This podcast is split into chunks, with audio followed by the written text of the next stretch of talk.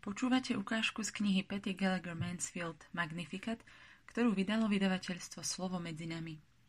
Knihu si môžete objednať v našom e-shope www.slovomedzinami.sk Cti svoju matku Mnohí z tých, ktorí prežili obrátenie, nachádzajú takú radosť vo vzťahu s osobou Ježiša Krista, že spočiatku nechápu, prečo potrebujeme aj Máriu a svetých.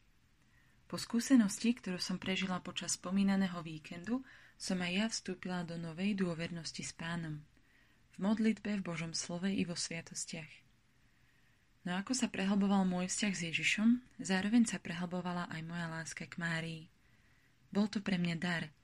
Dar, ktorý bolo pre mňa ľahké prijať vďaka tomu, aký som mala vzťah so svojou mamou. Pán ma prostredníctvom mnohých mojich zážitkov s vlastnou mamou učil o svojej mame Márii. Jeden z mojich zážitkov vám môže pomôcť lepšie pochopiť, akú má Ježiš radosť, keď Márii preukazujeme úctu. Keď sa nám s manželom narodilo naše druhé dieťa, moja mama priletela, aby nás navštívila a pomohla nám. So štedrosťou, ktorá jej bola vlastná, nám varila, upratovala a mňa i môjho manžela veľmi povzbudzovala. Tvoja mama je taká láskavá, povedal raz môj manžel. Má srdce pre službu. Už aj sám chápem, prečo si o nej myslíš, že je výnimočná. Bola som šťastná, že dvaja ľudia, ktorých tak veľmi milujem, teda môj manžel a moja mama, sa navzájom spoznali a tiež sa navzájom majú radi. Tak sa začala moja lekcia. Počas toho, ako bola mama u nás, mala mať narodeniny.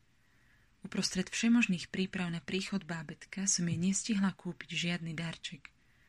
Môj manžel jej čosi kúpil, no ja som bola smutná, že som jej nevenovala niečo aj ja. Veď to bola jedna z mála vecí, ktorými som jej mohla poslúžiť ja, keďže ona tak veľmi slúžila mne. No keď prišli mamine narodeniny, stalo sa čosi úžasné. Dve moje priateľky, bez toho, že by som sa o tom pred nimi zmienila, si spomenuli, že moja mama má narodeniny. Jedna jej pripravila vynikajúce narodeninové jedlo a priniesla ho ešte úplne horúce. Druhá jej priniesla darček a pohľadnicu s blahoželaním. Tieto priateľky v minulosti, čo si uvarili aj pre mňa a dali mi aj darčeky. Teraz si prišli úctiť moju mamu. Mama žásla. Zvolala, Pety, prečo to tvoje priateľky urobili, keď ma sotva poznajú? Určite to urobili z lásky k tebe. Zaiste, láska k mojej mame bola prejavom ich lásky ku mne. Úcta prejavená jej bola v skutočnosti úctou prejavenou mne. Aká vďačná som bola tým priateľkám. O čo viac som ich milovala za to, že prejavili lásku mojej mame. Odrazu som bola vtiahnutá do vzťahu iného dieťaťa a jeho matky, do vzťahu Ježiša a Márie. Pochopila som, o koľko viac Ježiš túži potom, aby sme si ctili jeho matku a boli blízko pri nej. Jasne o tom hovorí aj písmo.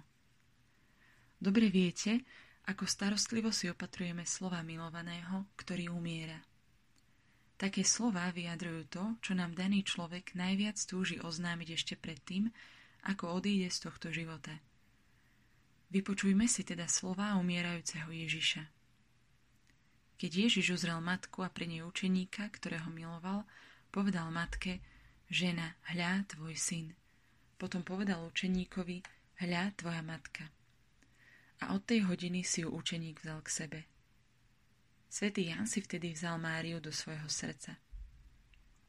Pán Ježiš vyslovil tento príkaz na kríži a adresoval ho Márii a Jánovi, milovanému učeníkovi.